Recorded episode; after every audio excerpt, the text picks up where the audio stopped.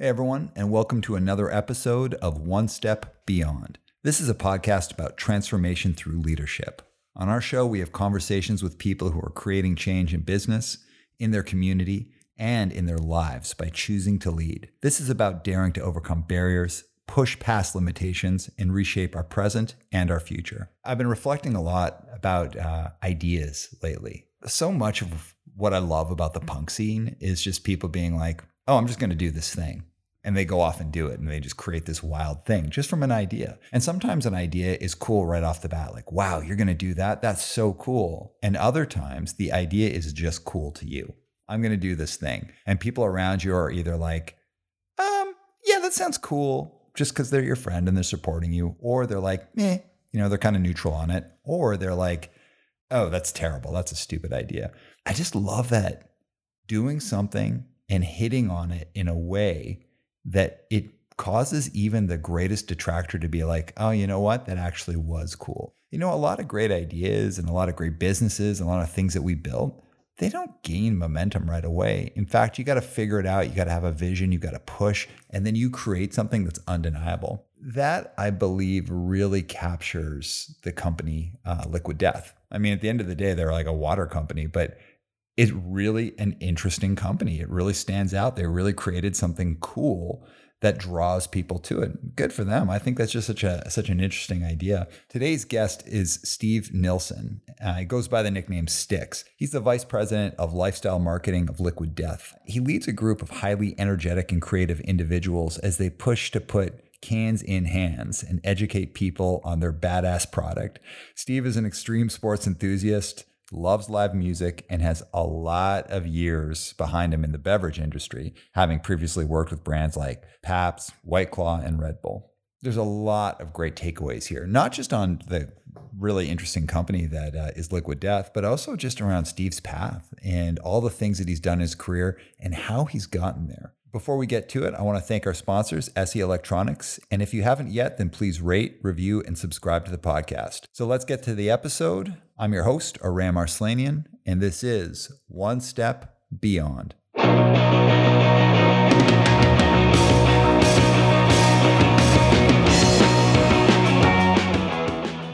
everyone, and welcome back. So, like I said in the intro, there's nothing I like better than a cool idea you know, and when an idea starts, that that moment, that energy that comes, it's like, ah, that's just a neat idea.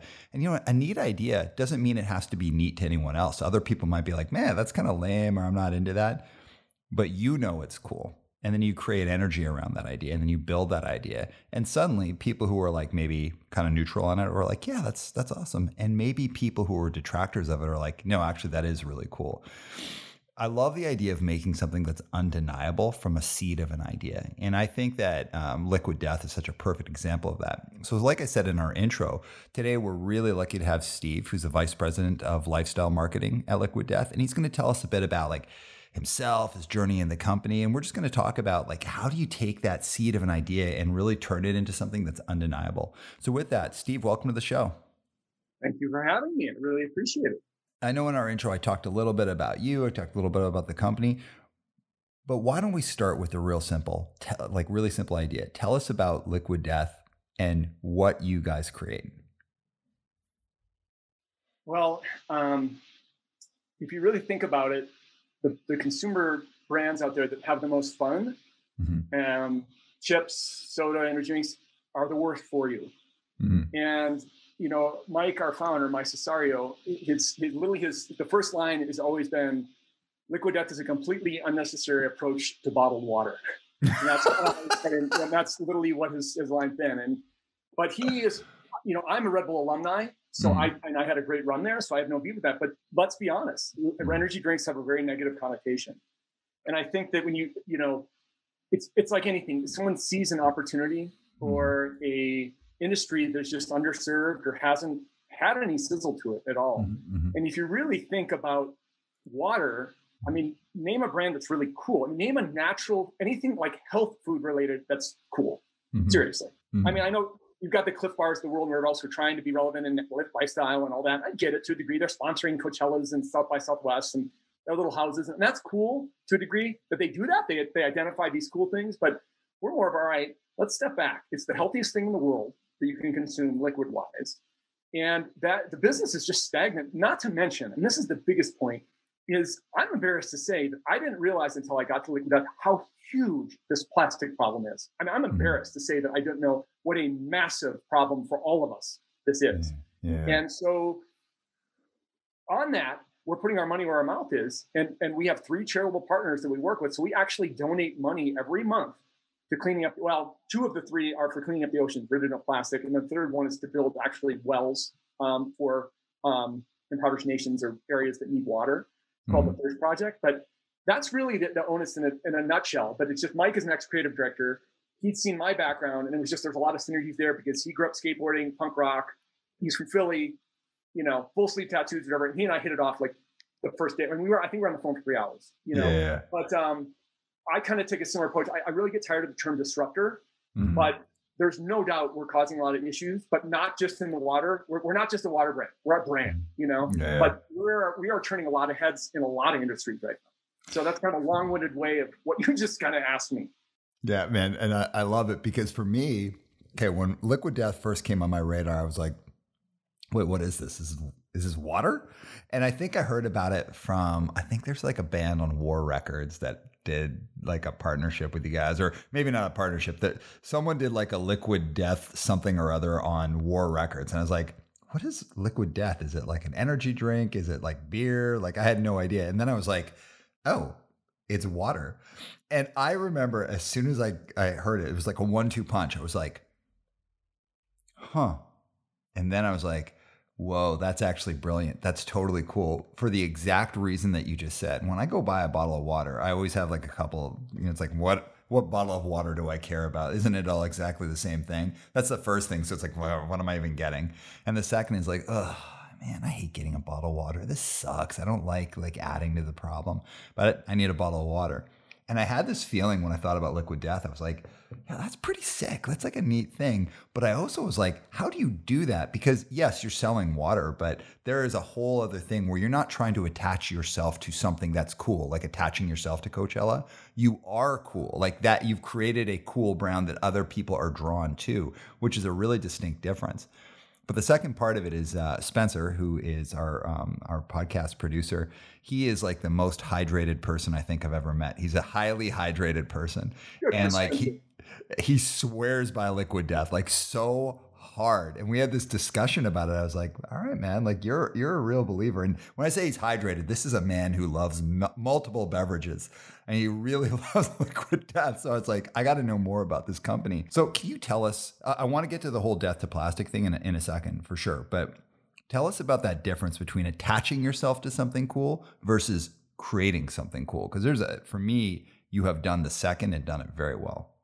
Well, you know, I, first of all, there is thought put into when we do things. I think a mm-hmm. lot of times, um, Mike has an agency background, and I bring that up because at a previous employer, Pabst Blue Ribbon, I didn't like for what I was doing, didn't want anything to do with an agency because I feel that there's a total disconnect between a bunch of people sitting around a conference room trying to guess what's cool versus being out in the street, getting dirty, and really working with whether it be, and I've mentioned this before, you know, tattoo parlors, record stores, skate shops, wherever the cool kids are, right? Yeah. But you don't just go there and drop product and then, you know, check a box. You've got to actually live it. And I mm-hmm. think that I'm just going to be blunt with you. Like the team that I've assembled here, they're all cool. I mean, they're all. I've got the bass player for Ozzy Osbourne. I've got a pro snowboarder. I've got a pro skater. But they're not sponsored athletes or musicians. They're literally on my team, and they're looking at a totally different lens than if I grabbed. And, and I mean no disrespect from a major brand that's a recycled person with recycled ideas. Okay, because mm-hmm. I myself hold myself to that same standard. I got to keep thinking outside the box. And we're having a meeting next week for the first time since pandemic. Some of the people I've even hired I've never met before. We're having a team meeting in LA. I cannot wait. And everyone's got to present. Everyone's I've got a lot of things planning from 2022. But you you got to surround yourself with people to get that and, mm-hmm. and that, that they talk the talk and walk the walk. So mm-hmm. for us to, to be cool I, would like to think that a lot of the, the, the, hobbies or things that we're interested in are the cool things. Is mm-hmm. snowboarding is punk is metal is hip-hop you know mm-hmm. the things from art you know that stuff that that moves the needle culturally. And that is very important to us. And that's the thing. We all do it. It's not just us again checking box in so many brands how many have gravitated and said well we better be in skateboarding and have utterly failed. Because skateboarding might be the gnarliest buzzsaw of, of, an activity because if you if they sniff you're a fake, you are done. You're not only done, you're like never get a second chance. Mm-hmm. So you really got to think about that. So a lot of thought goes into when you're mentioning the word cool. Like we're very careful. We're not going to be too cool for someone. We're just going to be like do our thing, and we'd like to think we're doing it in the right way. You know, without, but it's from the heart. It's not just faking it. We're not just going through the motions.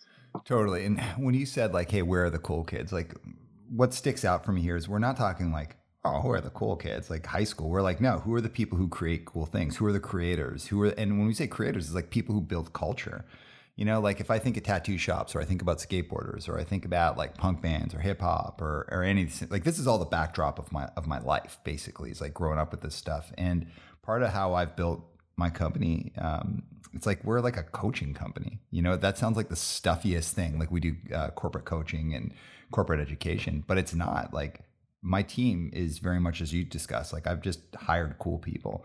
And again, cool is not like I know how to hang. Like, yeah, there's an element of that, but it's like, are you an interesting person? Like, do you like good stuff? Like, can I say, can I drop a quote from the Breakfast Club and you like almost certainly are going to be able to play off of it? Like, do you like interesting things? Are you involved in culture?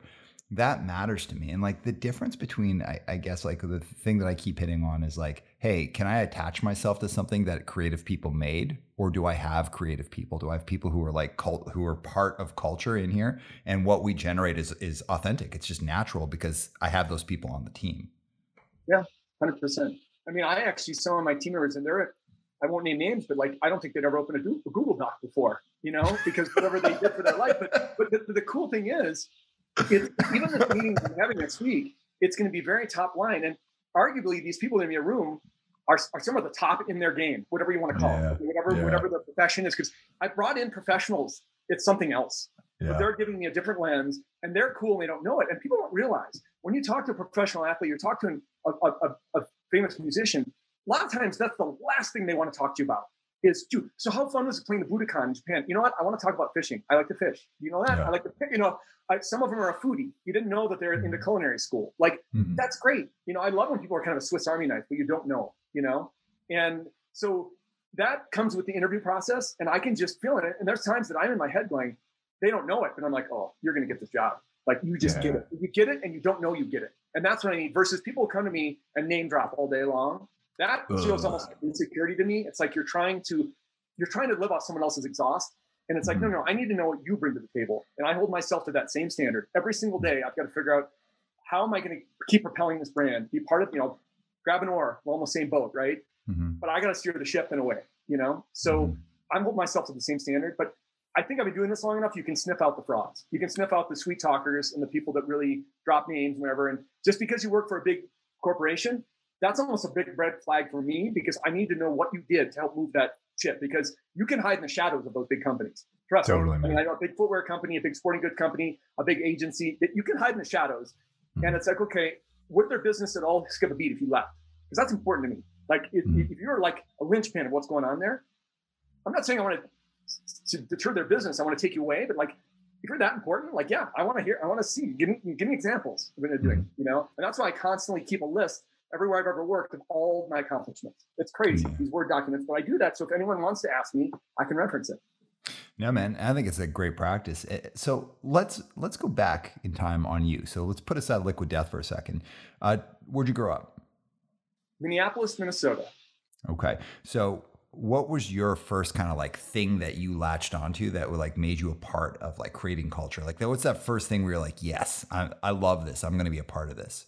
My first punk show. I was I didn't even know what a mosh was, and it was the, to see the Descendents. And they, oh. played, they played the Seventh Street entry, which is a little little tiny squishy room next to. It's like a fire trap. It's right next to. It's built onto First Avenue, which was made famous by Purple Rain by Prince. Mm-hmm. And it's this tiny, tiny little room. But what's cool? It's the history in there is insane. I mean, Pearl Jam had played in there. You know, I mean, huge name. Even Prince, just for fun, he'd go, you know, do a surprise show. But it was, you know, low ceiling, Uh, you know, uh, uh, per my English, like asshole to elbow, right? And they started, they kicked into their first song. Like, I think I, I don't want to grow up, I think it was. And you went nuts and their shoes flying. People, I got hit in the face, someone went over. And I'm the, the energy of it. And just even seeing back then the kids, you know, with the big boots on it and the, the flannel shirt tied around this ripped white t-shirt, you know, mm-hmm. it was just that thing. And I, I went to private school. So this was like completely other side of the tracks, right? Yeah. But the funny thing is, the private school I went to had a lot of kids that were really into music. So like I, early on, I got into the English Beat, The Cure, all these things I was exposed to because of upperclassmen. So we, it was kind of cool. There was kind of this little, even though we went to private school, they, they, I would see them at these shows, you know. Mm-hmm. And then you kind of learn the etiquette after a while and, and all that. But that was really one because with that, you had skaters, right? Snowboarding didn't exist at that point. But even the people you'd see doing, well, I guess graffiti, we call it at the time, but there was so much in and around that. Just waiting in line in Minneapolis, this is before Ticketmaster, right? Like you're waiting in line, you have to buy a paper ticket. And you're hmm. waiting in Minneapolis and it's 20 below zero. And that's why those places have the big coat checks because you're like in a snorkel jacket because it's 20 below out. But that was part of the thing. And then you, you, come out of the entry and everyone would be steaming like they're on fire because it's 20 below out, right? But everything hmm. about the smells, the sound, forgot, you know, I didn't think to wear earplugs, you know, but it was all that. So that's along what I was saying. That was like my first going. That's the first time I saw someone wearing pants that were in the army. Yeah. So, so you get in, you have that first experience, and you're hooked. Yep. And then what? Then, um, what really accelerated it is, you know, what used to be called Northwest Airlines is now Delta Airlines. Uh, they're called Northwest Orient and they would fly directly to Hawaii. And I had relatives in Hawaii, so we would go once a year and go see them. And what accelerated was the fact I just got absolutely enamored with surf culture because I'd go over there and get my OP cord shorts that were like they'd probably be illegal now. They're so short, but you know those cord, you know, corduroy short. But I have that. I started getting the brands like Lightning Bolt that's the first mm-hmm. time I saw Stussy. That's when Mossimo was actually a surf brand. They're, they're not, mm-hmm. you know, now, you know, whatever happened to that. But um, I bring it back to Minnesota and people mm-hmm. were like, that is the coolest print I've ever seen, or that is the coolest thing. I'm like, isn't this cool? Isn't this cool? You know, it's like I was bringing, you know, that's the brilliance of some of these surf brands. Roxy, for instance, it makes a girl who lives in West Virginia feel like a surfer if she puts yeah. it on, you know? Yeah. And it was just that part of it. And, and same with surf culture. They had a bit of the, there's the music to it, part of it. Um, they had the, I guess it'd be an art, but the, the, whole thing of beach and people always ask if you'd be a professional athlete, what would you be? I'd be like surfer, bar none. I mean, I don't have to worry about sharks and drowning, but like, have you ever seen where they do the professional surf events? It's like the most beautiful places on the earth. Mm. Like J Bay, Tavarua, like all these places. I mean, it's insane. The Maldives, you know, not to mention everyone in the posse is usually very good looking, you know, and they're all yeah. eating very well and very healthy. So mm. that was it. But that was something that really was a catalyst for me, being able to be exposed to that because I if I hadn't seen experienced that surf culture and you know kids are skating you know and stuff like that but that that was part of it too yeah and man like everything you're saying like I, I think it's getting me to think about um, ads in Transworld or in Thrasher when I was a kid and I'd look at those and I would just be like like Thrasher for me was just like gateway like you know the music told me all about music told me about skate culture like really like it was cool it was like well done journalism that's based on a culture and it I would get Thrasher in Calgary, Alberta, and it made me feel like I was a part of something. And as if that thing was just outside my front door, even if it was like 30 below in Calgary in January. So that idea of like being able to connect to something and feel like a part of something is I think is just such an important part of like whatever you're creating and whatever whatever business you have and whatever brand that you're building. Because so much of that can can give people like meaning and community. And it's a super important thing. But let's go, let's keep going with you. So you found, you know, you kind of found your thing early in life. What about what was your first entry into the professional world? What were you doing in your first like real job? Kind of a low question. Uh, well, I had a lot of internships, and um, and we can talk about this later. But it, it's taught me where I'm mentoring students now that these internships taught me more than anything what I didn't want to do.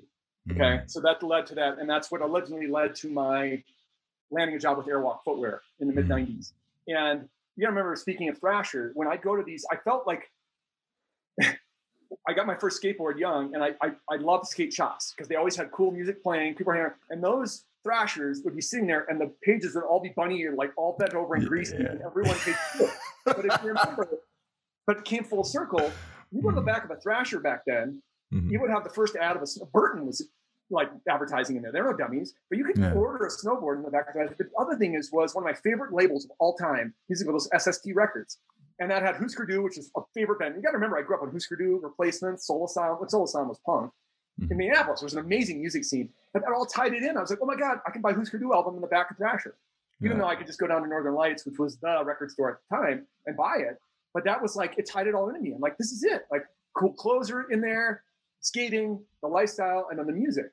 But um, what I did was I had this epiphany that I, I just knew I couldn't be behind a desk. I'm just not wired that way. And I'm the, I'm the only one in my family without an MBA. I have my BA, mm-hmm. it's not my MBA. And because I just didn't see a need to do any more schooling. I didn't know what would what would I possibly do that was going to get me where I want to go. And to, I got to be honest, especially coming from the private school, like I, after I graduated college, people looked at me like I was kind of crazy because most mm. of my friends at the time it was you're going to be a broker or a doctor or a lawyer. That's mm. what you do. And you make a good living and you'll go and learn. It's just didn't. I couldn't do it, and it was some. It was a rough time for me. I got to be honest with you. But it came down to me literally pounding the pavement at trade shows, and it's just I needed someone to give me a chance, and Airwalk gave me a chance, and the rest is history. I got to be honest with you. But I've told this story before, and so people have heard it. I'm sorry, but this it, it needs to be said I, it, because up a huge learning for me. I was going to be a copywriter.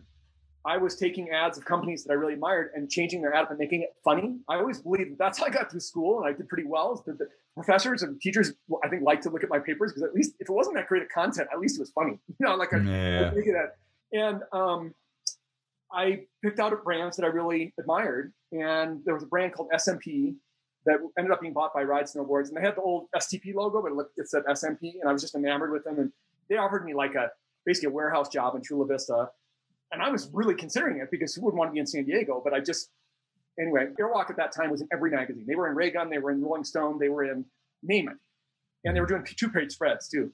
So I, I sent all these articles. I, I, found out who the director, uh, VP of marketing was, and I was taught early on by my brother and other people like, you want to work, you go for the person you want to work for. You don't go through HR you, you attack that person. Hmm. Not literally, but you know what I mean? Barrage. and this is before, this is like early, early dial up email days, but it was phone. And I basically called, called, sent letters, all the stuff. And, and this woman picked up.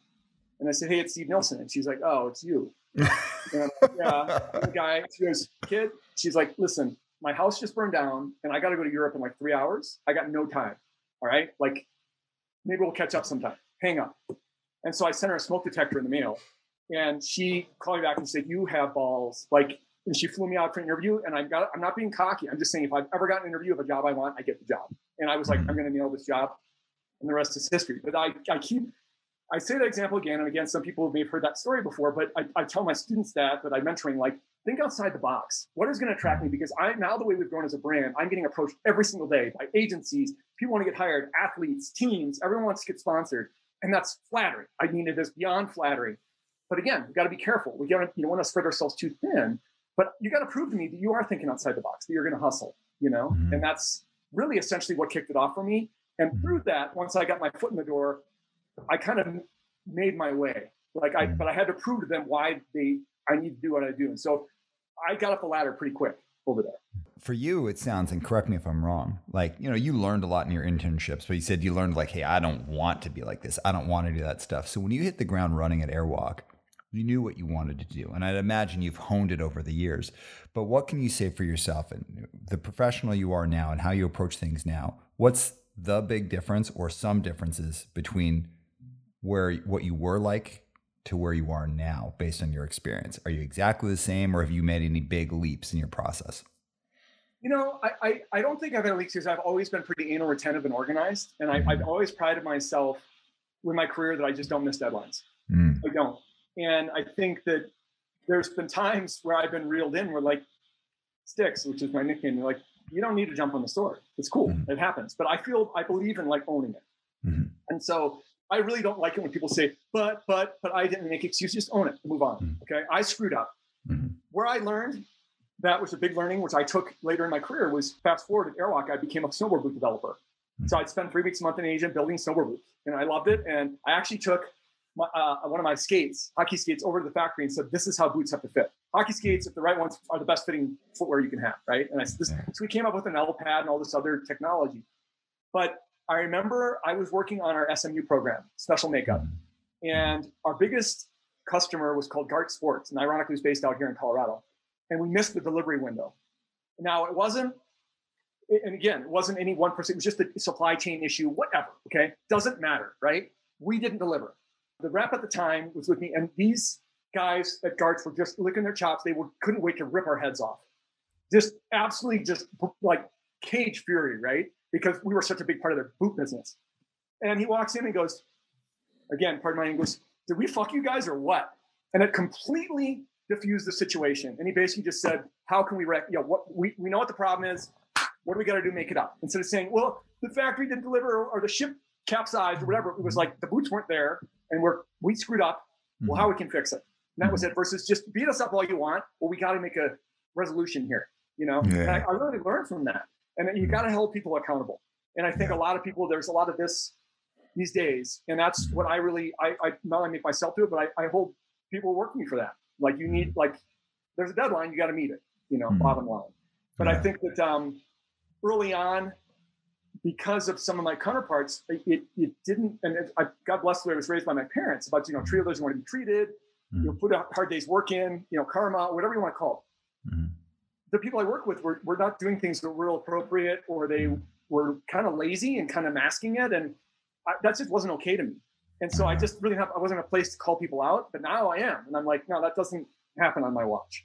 So it was kind of disappointing because sadly, some of these people ruined it for guys like me because the the higher ups be like, oh, you're just one of those guys just going to snowboard all day, or you're just going to golf all day because they screwed up for someone like me. And I'm like, no, that's actually not the way I was raised. How I do things. I'm going to over deliver, probably early, mm-hmm. and but sadly, you get you know one step forward, two steps back when you're surrounded by people that are sandbaggers. And there was. Yeah. There's definitely some dead weight. Yeah. yeah everywhere for it. So you mentioned a few times students. So tell us about that. I'm a mentor at the Leeds School of Business at the University of Colorado. Mm-hmm. And mm-hmm. it was something that I, I, I, have no affiliation with the university other than I have dear friends that went there. And it's, it's a wonderful place. It's a beautiful place. Man, our campus is insane. I get why everyone wants to go there. And my dad always told me that the most valuable thing you can give someone is their time, is your time. Mm-hmm. I thought that, you know, I've seen kids, especially nowadays growing up in social media, they're, someone needs to give some advice here because it's it's this ruse almost of what the world's really like. And I, I want to give knowledge of some maybe not, not so much pitfalls, but things to avoid and things that I learned over time in my career. But I also believe that they need a dose of reality. Mm. And in my last call, there's 200 kids on there, and I basically came out of the gate and was like, most jobs suck. You're all graduating. I get most jobs are brutal. And the thing is, all your buddies and girls and friends are going to send their pictures of their toes in the sand somewhere. It's their token vacation for the year, and they're chained to a desk otherwise. They hate it. And even if they say they work at a really cool brand, really do some digging and find out how cool their job really is. Now, there's going to be some that absolutely love maybe working in an agency or lucky enough to get a job at Nike. But on top of that, let's use Nike as an example, just because I have dear friends there. But just because you work at Nike doesn't mean, to, to be honest with you, like if you worked at Nike and you're come work for me, like I'm going to dig even deeper on you because I need someone who can fill out a FedEx form, use a tape gun, book their own travel. Like none of that happens at Nike, right? Mm-hmm. And there's a reason why Nike's a multi-billion dollar company. I'm not picking on them, but I'm just saying that there's certain people I need scrappy people, and on mm-hmm. top of that, I need scrappy creative people. Mm-hmm. And so I tell these kids like, hey, I'll take a look at your resume. What are you interested in doing? I, I urge any of them that have any kind of debt, do whatever you got to do to pay that off first and foremost. Then think about what you really, really what your heart wants. But don't set yourself up for failure or disappointment because it is, you know, to have the career I have has not been all easy, but I also have a certain lifestyle I, I require, you know, and I made it so on my own. There was no playbook, there was no one to mentor me. Mm-hmm. So I figured, you know what? How can I give back? And so that's why I'm doing it for these students. And I just just approved again to do it for another year next year. And hopefully we'll get back to in person because I really enjoy that sitting on the panels. But now obviously this year everything has been via Zoom. Mm-hmm. But um, I don't know. I really enjoy it, and I think that if I ever got to the point where I could retire from meeting, I would do it. I, would love to consult, but I really enjoy helping. I really, really do, and it's not for the wrong reasons. I just I want to give back because yeah. I've had a great run, and I, would like to share my knowledge and things, and good and bad that mm-hmm. I've gone through, and I mm-hmm. just think it's very important. What's the hardest lesson that you personally have learned professionally? Like the hardest thing that you had to learn? I think the hardest thing I've learned is to see, and I'm going to use Airwalk as the example. We were pretty much untouchable in the mid 90s as far as a brand, not even outside of footwear. And to see the mismanagement of the brand, and I was not in a position to make change that I know we needed to make, and they weren't listening to me. So by the time my friends and I got in a position of change, it was the, the ship was pretty much underwater at that point. Mm-hmm. We were bailing out. We are using teaspoons for the Titanic. You know, I mean, it was just there was no way, and that was really hard lesson because I knew it wasn't right. And the other thing is, the people, some of the people were very unscrupulous, like borderline, like unlawful. There was some of the actions they took with our business. And mm-hmm. There was no distribution strategy. Just kept, and back to skateboarding, we absolutely 100% screwed over the skate business. We, we screwed over all those little tiny independent shops that relied on the airwalk business because next thing you know, we were in malls. So we paid for all the sins of the big brands that are in malls now. We did. That's why the PacSuns, the Zumiez, all that, that would have been like, God forbid, 25 years ago to have no way Volcom would ever be near a mall. Well, now they've got, you know, Zumi specific jeans probably, you know? Yeah. So they really did pay for it. And, and Airwalks never recovered ever mm. to this day. And last I saw, they were like, I saw watches like on a table somewhere, like outside of a discount store. It's sad to see a brand. It was once mighty, but that would be my biggest disappointment was just, I, I couldn't, I was helpless. I couldn't, I, I would give advice and they just looked down on me. Like, what do you know? I'm like, actually, more than you know, because I'm actually on the street. I am going to shows. I'm around kids. I snowboard. I skateboard. I do all these things, and you're doing the wrong things. Mm-hmm. Wouldn't listen to me. You know. So that that super hard lesson. How do yeah. you apply what you learned from that to your role now? Well, I think that you've really got to be cognizant of business and where your brand sits. Yeah. And you can't overextend yourself. You don't want to be a mile, what is it, a mile wide and inch thick. You know what I mean? Like you want to make sure that you're crossing your T's and dotting your I's. I And even down to our t-shirts and things, like the thread, we want to make sure every little bit is dialed. Like because I was a boot developer, or I mean, I look at the bar tack on jeans. That's how like detail oriented I am. And I think that we really got to be careful. We don't, as they say in the advertising world, you want to jump the shark. Remember the whole thing with, yeah. yes. We want to get to that point where we're doing that. And so I'm, I'm pretty like I'm kind of not the gatekeeper for the brand because Mike ultimately is, but like I'm very like hypersensitive to what we're getting involved in, you mm-hmm. know, and that's what I'm, I'm, I'm trying to convey to my team. This is a really good look. This is not a good look, you know, and so that's how I'm I'm every day with like with that because the, the growth we're having with the growth comes more opportunity, but it also comes more opportunists that have yeah. the wrong thing in mind. They're looking to hitch their wagon of momentum to keep themselves relevant, maybe. And yeah. so I got to look out for those people because there's some real savvy people out there that are sweet talkers that try to get in your back pocket, but it's not for the right reasons. And I've yeah. seen, I've been there. Unfortunately, they picked the wrong guy to that because I will, I will find the skeletons in the closet if they're there. You know, you know. So that those are really some learnings right there. So tell me about your management style, because like, I, I I just want to put it out there, like the way that you approach business, I can relate to. I'm I'm I love. I'm real interested in like your management style and how you developed it. You know, the way I, my boss, who I'm going to see tomorrow, actually, who hired me at Red Bull, the two, the first two things he said to me, and I just reminded of this. We just went to dinner um, a couple weeks ago. He actually left Red Bull, and then he's one of the primary at GoPro. He was there when that blew up, and uh-huh. dear friend. And again, I'm going to see him tomorrow at the GoPro Mountain Games in Vail. Um, two things he said to me, I think it was really funny. Um, and then there's a third example. He goes, "All right, here's the deal," because I was one of the first five okay, sports marketing people at Red Bull. He goes, um, I'm going to give you a deadline for whatever we're doing. And again, I pardon my English to anyone out there. I don't fucking care what you do. Snowboard, ice skate, just get it done. Just get it by the day. I'm never going to ask you where you are. I'm never going to do it. Just do it. I don't care if you sleep all day. Like, just get it done. All right. Yeah. Secondly, I'm never going to look at your expense report. I'm just going to approve it. So don't fuck me over. You know, so that was two things. And then an example was I was trying to sign an athlete and I live at 8,000 feet in the mountains of Colorado. And he knows right well, like it snows good at my house. It's going to be good down the road at Loveland Ski Area, which is my home mountain. And it started just nuking on a Monday night. And we had this call. It was going to be the, the athlete. It was right before X Games. It's going to be the athlete, their agent, their mom, like all these people, right? And my boss. And he calls me. He goes, Money, I goes, dude, I think we got to change our Tuesday morning call to like four o'clock in the afternoon. And I was like, why? And he goes, dude, I, am looking at the weather right now. He lived in Lake Tahoe. He's like, you're getting hammered. He's like, go ride in the morning. I don't want you at nine in the morning staring out your window and you're watching it snow. Get it out of your system, and then we'll have the call. I mean, it's like the smartest thing ever. Why wouldn't I want to take a bullet for that guy, right? Because he's basically giving me enough rope to hang myself. So I would like go above and beyond for that guy, and I think anyone who worked for him would do the same. And that's the way with my team now. I've made it very clear to them. If I text you or call you, it's not for fun. Like I need you to get back to me like immediately, but I don't do it mm-hmm. very often. So they're very good about getting back to me. But it's just, you know, I expect that. That's mutual respect there. But I also don't put up with it either. That's not the way it works. And I don't I don't really particularly take joy in this. I'm not a micromanager, but I mm-hmm. don't ask very much of you. So this shouldn't be too hard. But it's, it's been very little minute things, but that's essentially how I do it. You know, I'm just, it's, it's mutual respect here. But you don't want me to start micromanaging, you know, yeah. and I won't. I haven't yet. I haven't had to do that, but I'm a very detail oriented guy and I keep a pretty gnarly schedule. So mm-hmm. be respectful of my time too. Yeah. So that leads me into a question that you know Spencer teed up for me in, in the pre-interview that I I've been waiting to ask. Tell me about your anti-bullshit mentality. Anti-bullshit mentality? Well, for for Liquid Death or for me personally? Both.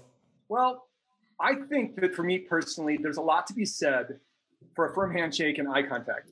And I, I really believe that. And, and I noticed when I got into action sports, there are all these bros. You know, it's a little bro thing. You know, they all know each other. They all act so cool. But you, you, go to like a formal event, mm-hmm. and they don't even know where the salad fork goes. They, they kind of lock up if they've got to talk in public. Whatever. And they're no longer that cool guy to me. They're like, no, actually, yeah. you're very immature.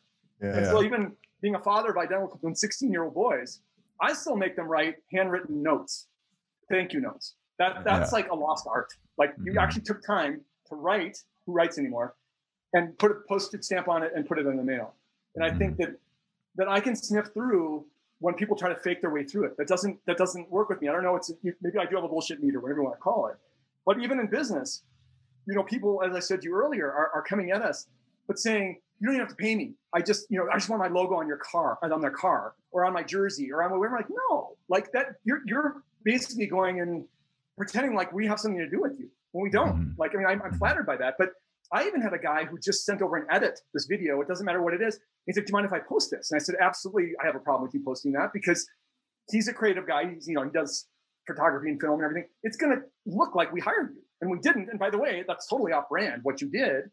And I mean, it just shows us that you don't get it. It's kind of like when I was at Pabst, an agency go, we want to work with you. You know, the hipster thing. They use the word hipster.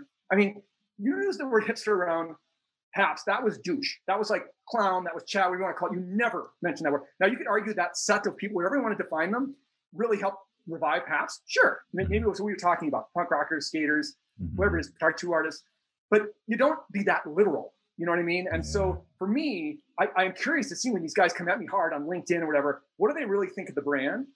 And, and it just shows me, are you a brand person or not? Because you just don't get it. Like just because you just, you know, regurgitated our website doesn't mean you know what the hell you're doing, you know? Yeah. So that's essentially in a way what you're saying. How do you sniff that out?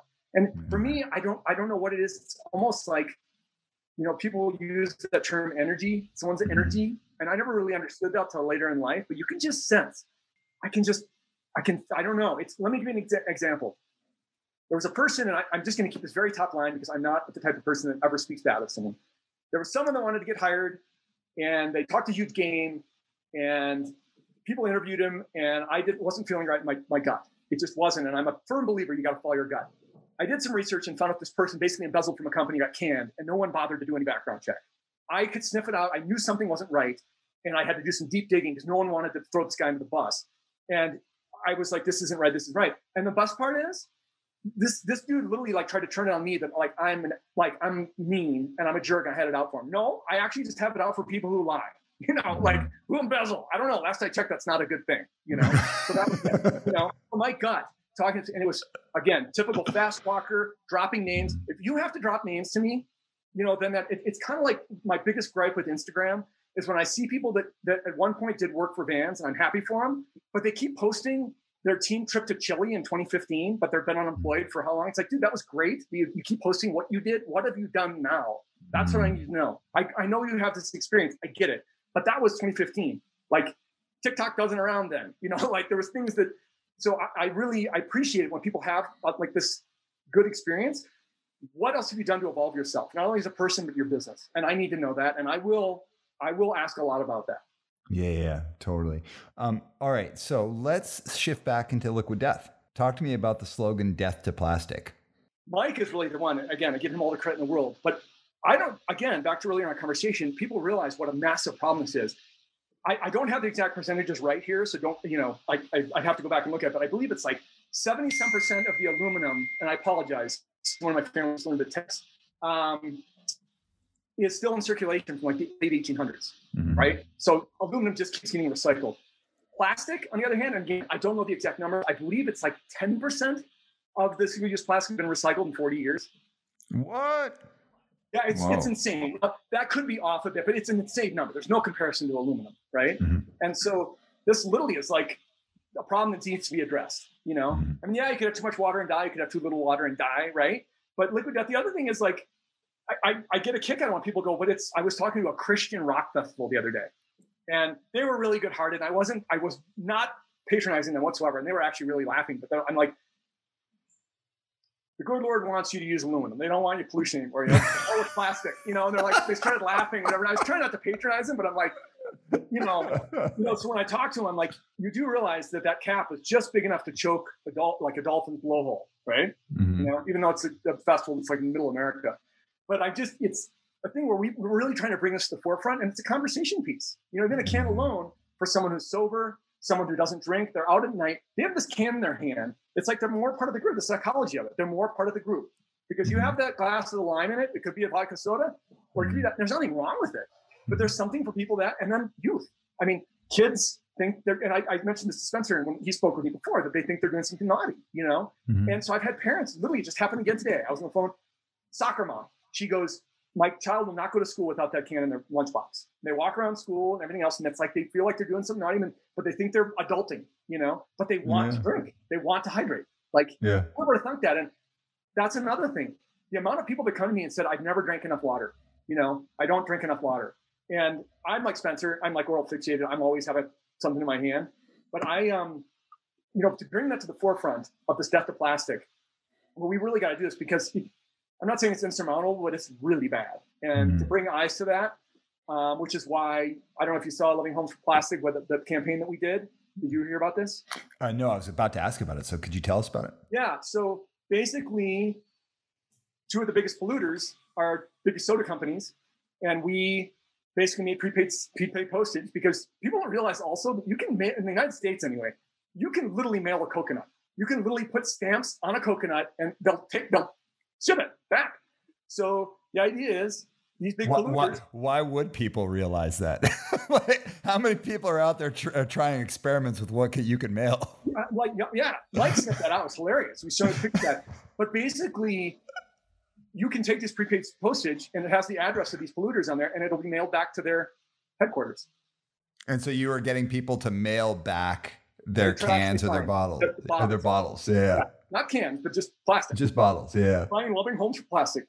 If you're gonna like trash around, like here, take it back. It's yours. It's that recyclable, you know. Uh, and did people do it?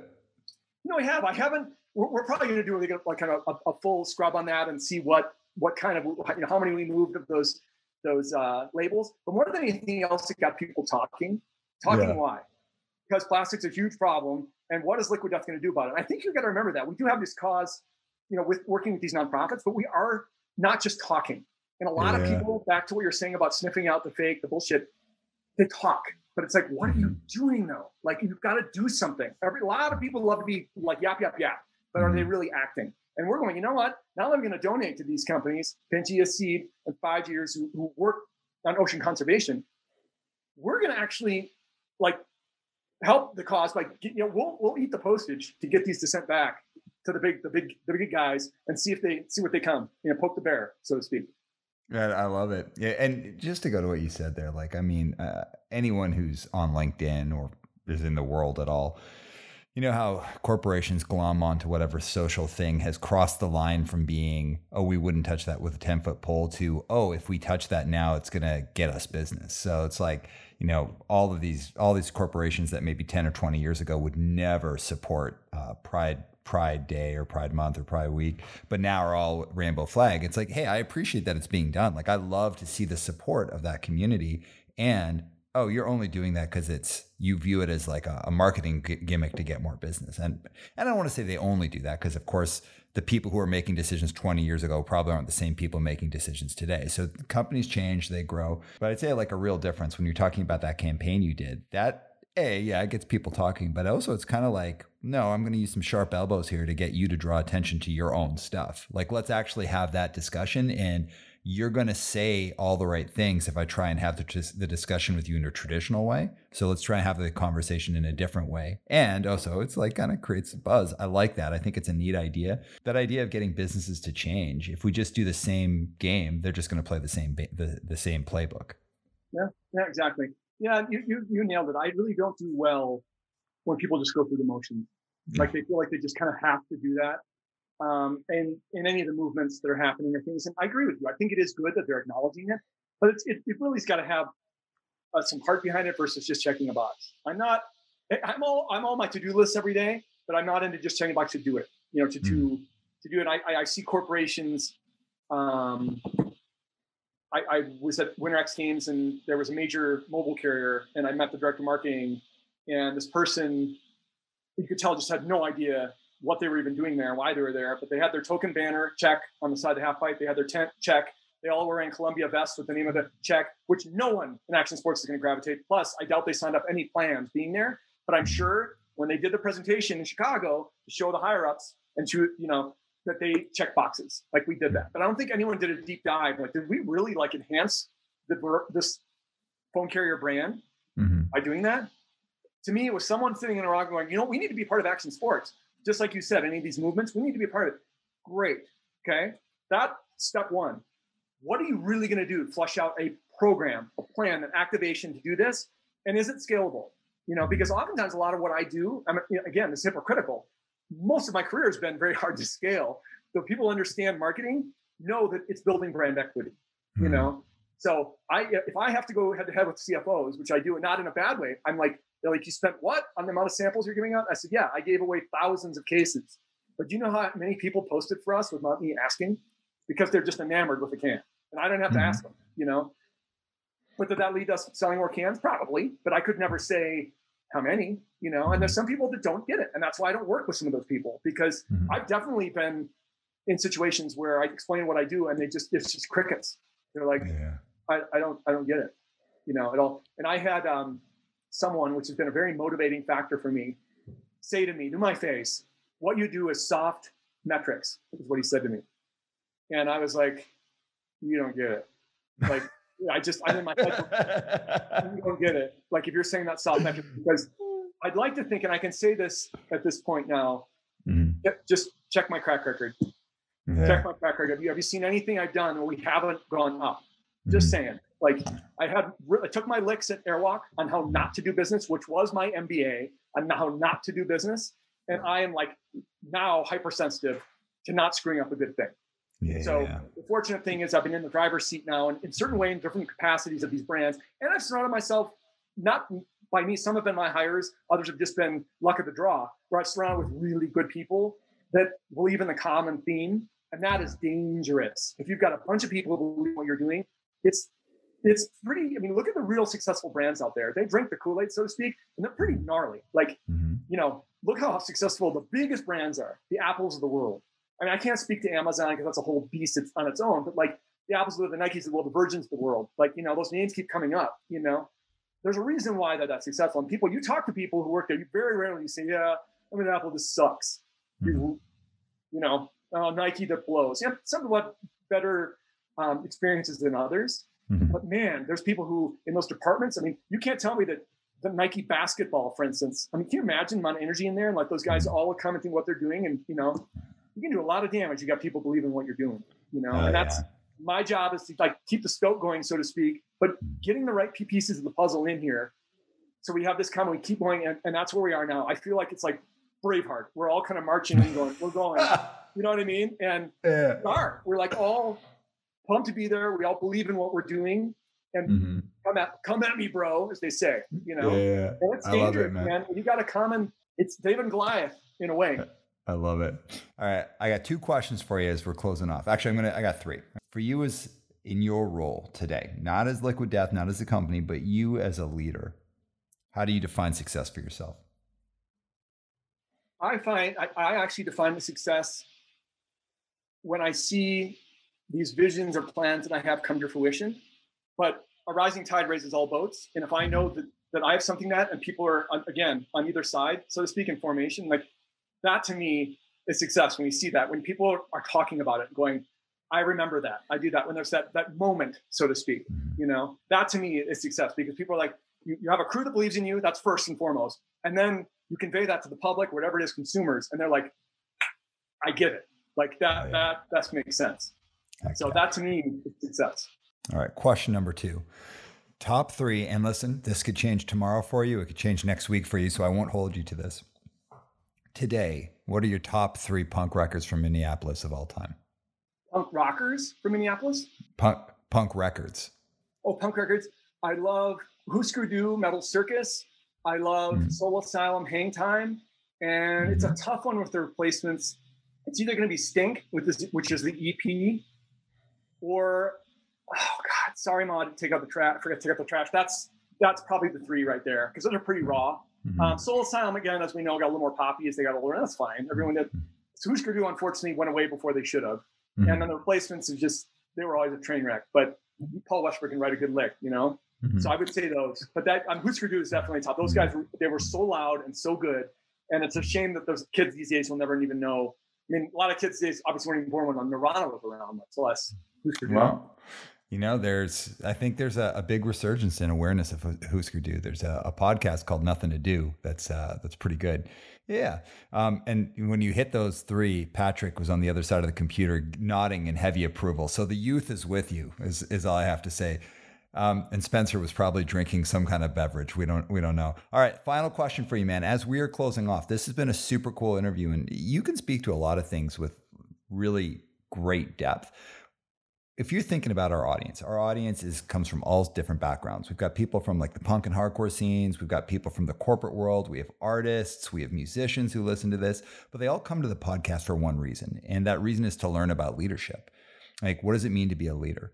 And it could be a leader in business, it could be a leader in community, it could be a leader in your own life. So, if you're thinking about leadership and your own path along here, is there anything that you want to share with the audience about leadership from your perspective? for me, it's it, I tell my students that I'm standing out because I did what I say I'm going to do. That is a mm-hmm. pathetic state of affairs now. If I stand out because I did what I say I'm going to do, because a lot of the world, whether it be in entertainment, in exports, they always say, yeah, "I got you. I'll call you. I'll do whatever." You know, it's it's pretty straightforward. Treat others as you want to be treated, right? And my favorite saying is, "Never look down on someone unless you're there to help them up." That's it. Mm. That's pretty pretty elementary, right? If, if we all did that, we'd be in a better place, right? But just do what you say you're going to do. Firm handshake, look someone in the eye.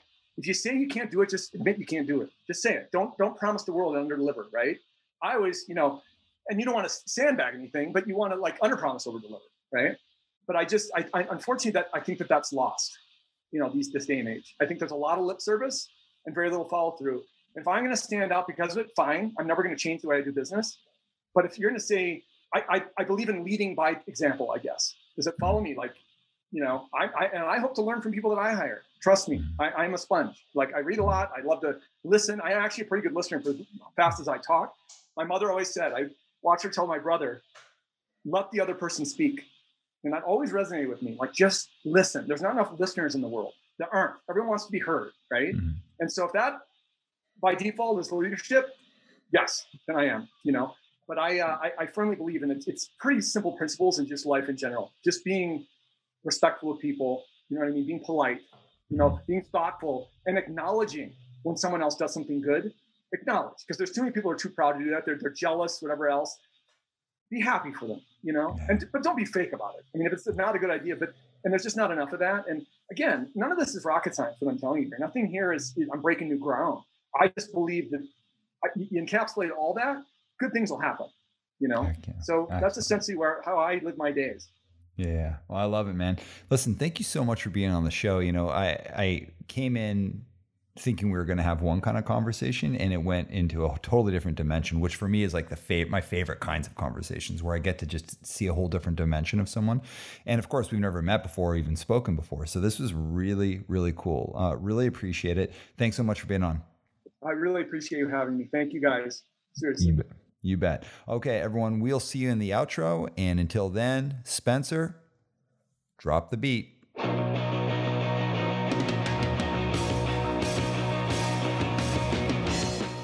You know, it's one of those things sometimes when you're talking to someone and you're thinking you're going to have this discussion and it shifts into a totally different thing. Really, at first, I wanted to know about Liquid Death, how they did it, you know, the story of the company. And more so, I actually just got interested in talking to Steve, a really cool guy. He's got a lot of great insights and a really just a cool story in his career. It's got me thinking so much about doing stuff your own way.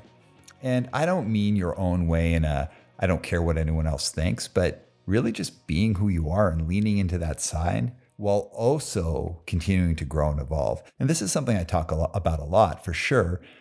The idea though that like who you are today matters, totally matters. Your good stuff, your challenges, you know, the stuff in between, it all matters. If you can find a way to harness who you really are and put that to work for you, not only can you have a great career, you can have a great career that matters to you, that holds meaning, that makes a difference. And I think Steve is such a great example of that. So thanks so much again for being on the show. And for everyone, before we close off, I want to remind you that we're produced and edited by Spencer Priest recorded by Patrick McKechnie, and our design is by Tammy Levy. So we'll see you next time on One Step Beyond. One step